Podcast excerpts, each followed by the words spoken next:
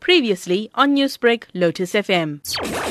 The strike that our members are embarking on at University of Johannesburg is continuing this week until management of UJ decides to engage us. This is the course of action that our members have decided to embark on.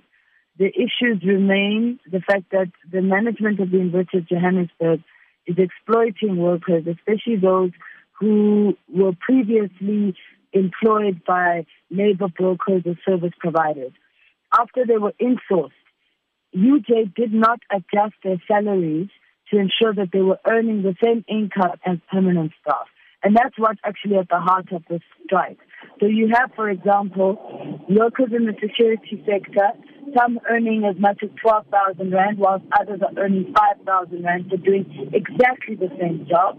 Another situation in relation to medical aid, for example, where those who are insourced are forced to pay for their medical aid, that contribution gets taken from their salaries. But those who were previously permanently employed, that that contribution gets provided by the university. This is completely unfair and it's a violation of the Constitutional Court judgment, which NUMSA won in relation to labor brokers. The Constitutional Court was very clear that once workers become insourced, those workers have to earn and receive the same benefits as what permanent staff are earning.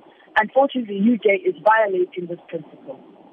Now, what are the services that will be affected due to the strike action, and how many workers are going to participate in the strike? 700 workers are on strike. Um, these are workers primarily in the security section, cleaners, as well as what they call auxiliary or support staff.